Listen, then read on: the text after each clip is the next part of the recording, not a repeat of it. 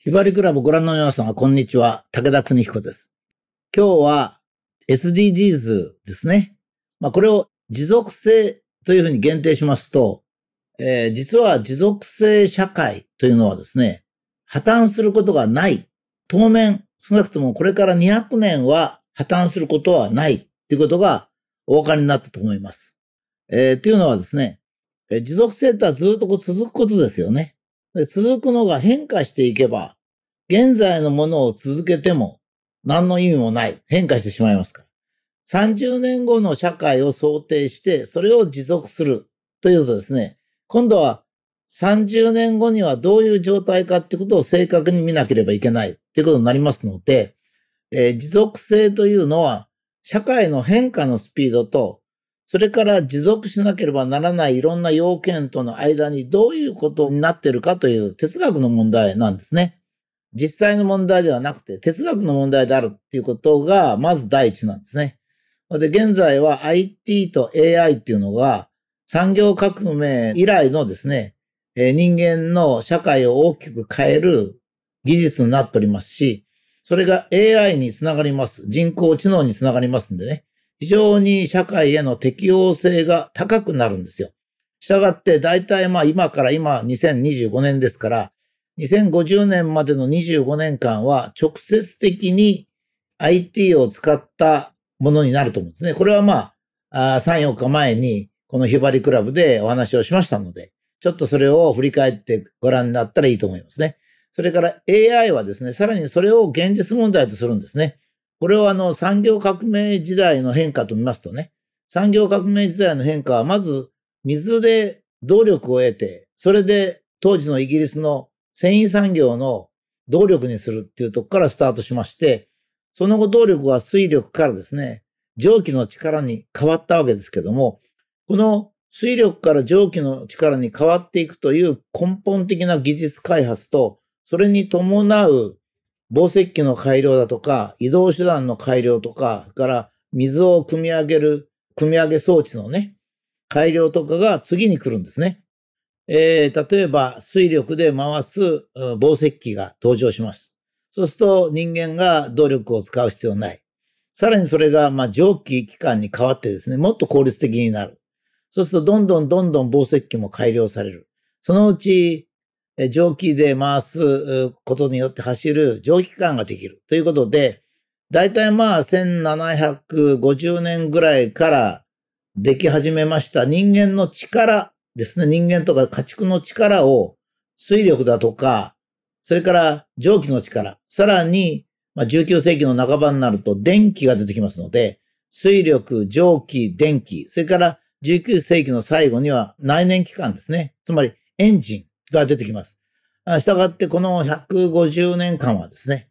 次々と新しい、動力が出てきて、それに伴う機械が蒸気機関車とか自動車とか防石機とか、まあそういうのが発生して、それからさらにそれに遅れて、30年ぐらい遅れましてね、職業が追いついてくるんですね。えー、産業革命の時になぜ機械打ち壊し運動が起きたかというとですね、その頃は社会は簡単に言うと貴族、軍隊や貴族と農民、労働者なんです。つまり筋肉を使わない人たちと筋肉を使う人たちの二つに大きく大別されておりまして、まあ簡単に言えば10%が筋肉を使わない人、90%は筋肉を使う農民とか、それから労働者だったわけですね。で、この90%の人たちは非常に強い、あの、不安に駆られたんですよ。だって世の中見渡してもね、筋肉を使う仕事しかないのに、水力とか、え蒸気とか、電力とか、内燃機関とか、そういうのが力を代わりにしちゃうと、俺たち何したらいいのってことになって、まあ、機械打ち壊し運動っていうのが起きたわけですね。しかし、機械打ち壊し運動ってのは無意味であったということはもう今は分かってるわけです。なぜそれが当時の人に分からなかったのか。なぜ当時の人は機械が入ったことによって自分たちの仕事が終われると思ったのかって言いますとね、これ簡単なんですよ。えっとね、サラリーマンっていう職業が思い浮かばなかったってことなんですよ。え？俺たちはね、炭鉱で掘ったり、桑で畑耕したり、そういうことでは力を発揮するけど、なんかビルの中に入って、クーラーかなんかあって、そこでなんか、ノートかなんかつけてれば、それでいいんですか？そんなことはないですよっていう、まあね、人間っていうのは、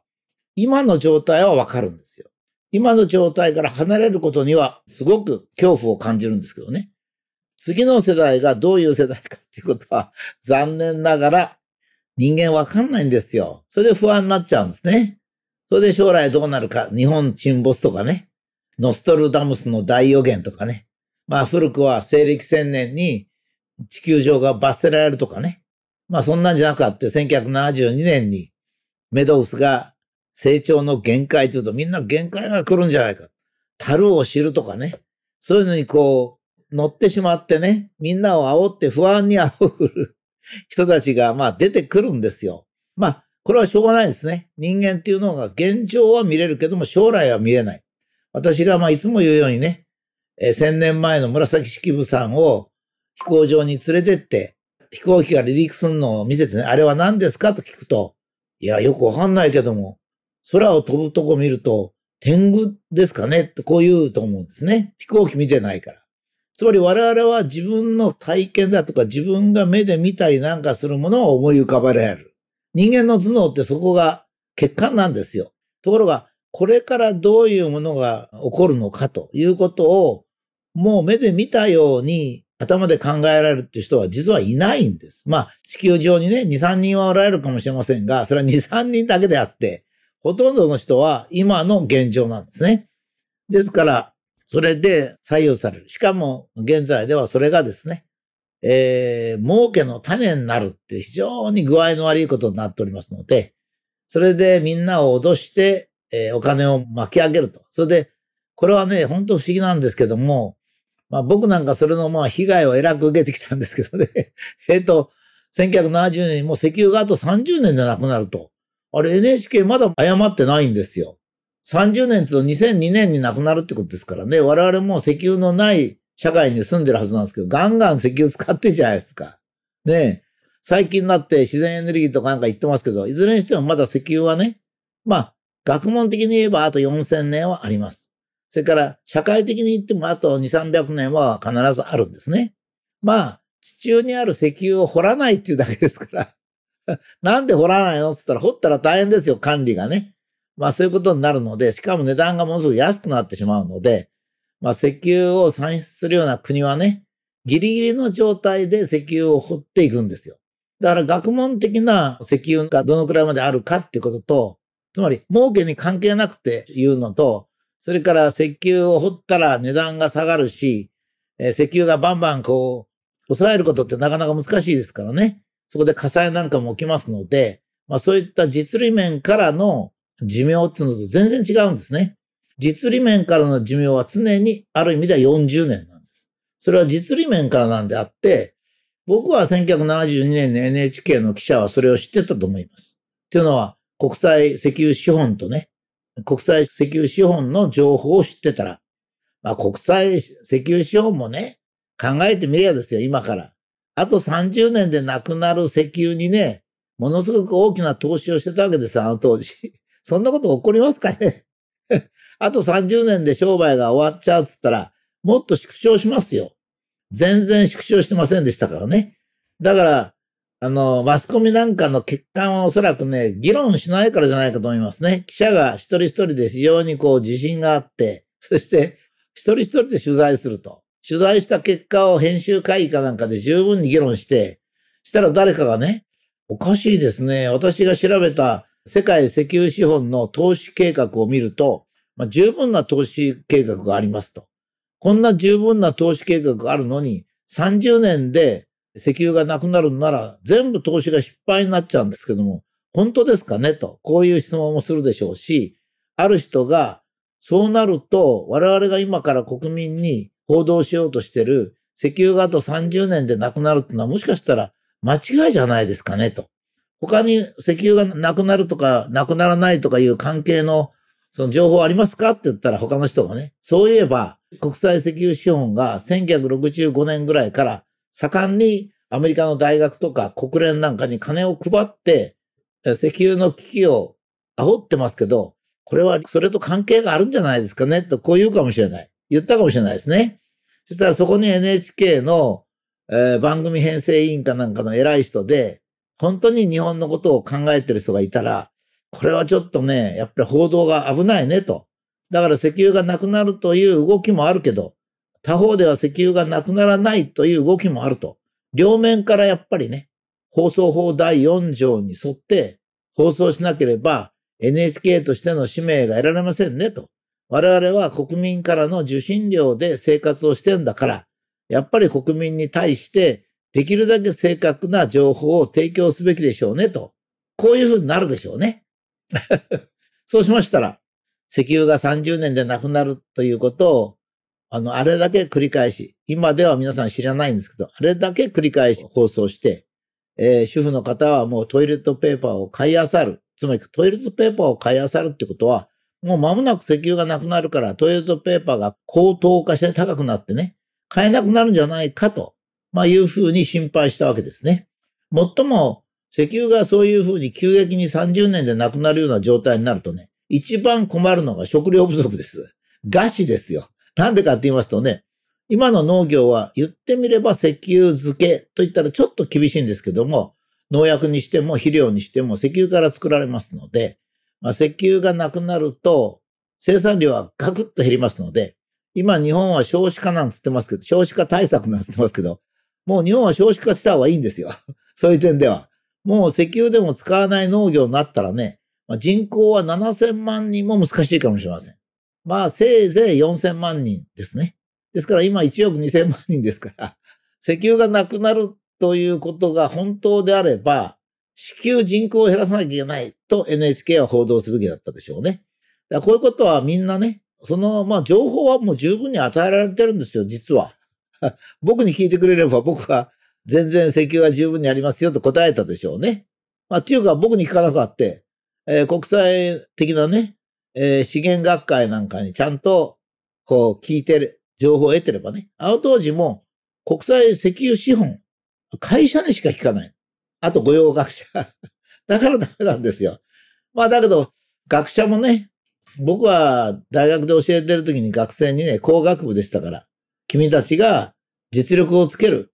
その実力をつけた実力を人間の社会のため、国家のために使ってくれと。もしも長い会社生活の中で自分が自分の嘘の知識を社会に流すっていうようなことをやるとね、これはダメだと。君たちが工学を勉強したのは何のためかということをよく考えて、そういう自分の出世と自分の魂がぶつかるときには魂を優先してくれと言いました。それから多摩美術大学でデザインを教えてるときもね、デザインの素晴らしい人は嘘のデザインが書けるんですよ。戦争を煽ったり、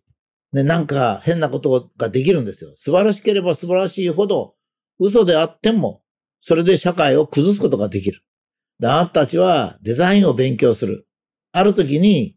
自分がこういう社会になっちゃいけないというデザインを要求した時に、それでいくら金を積まれようとも、いや、私はそれはちょっとデザインできませんと言ってくださいと、まあ、いうふうに、多摩美術大学の学生にも繰り返しお話をいたしました。人間の知識とか人間の知恵というのは必ずその国民、周りの人たちの幸福になるように自分の力をつけなきゃいけない。一番いけないのは、お医者さんにしても、科学者にしても、裁判官にしてもですね、誰にしてもですよ。えー、高度な知識を得た人は、その知識を必ず社会が発展する方向、正確な方向に行かなきゃいけませんね。まあそういう点じゃあ僕も、この頃まあ、御用学者多いんですけど、御用学者の皆さんとか、NHK の人にね、放送者としてのその真実、誠の心、ね、誠実革命ですよ。それをやってくださいと。御用学者の人にも、あなたが大切なのは誠実革命をやることですよ。まあ、原子力についてはいろんなね、賛否もありまして、私の考えに反対の人がすごく多いんですけども、私もですね、言っているのは、原子力がダメだと言ってんじゃないんです。私は原子力においても、誠実革命をやってくださいと。本当のことを言ってください。それによって社会は発展します。ね、それがね、やっぱり貫けるかどうかってことです。この、今度の SDGs もね。まあ SDGs と言ってるからそれにくっついていけばいいだろう。あのね、銀行が SDGs と言わないと金貸してくんないから、SDGs いいだろう。これが日本社会をダメにします。やはり会社のトップの人も、部長さんも、我々は会社という社会的な価値のあるものに携わってる。例えば会社もですね、輸送するには公共の道路を使ってますよ。出張に行くには新幹線に乗ります。ね。ご飯食べるのも農民が作ったものですよ。魚食べるのも、ね。漁師が取ってきたもんですよ。そういったものの中で会社というのを運営してるだけのことなんですよ。金を払えばいいってもんじゃないんです。世の中は金ではないんですよ。社会は金じゃないんだっていうのはね、何回も何回も繰り返して言われてきたことですね。ですから、誠実革命と SDGs という観点からね、やっぱり見なければいけない。そういうふうに私は思います。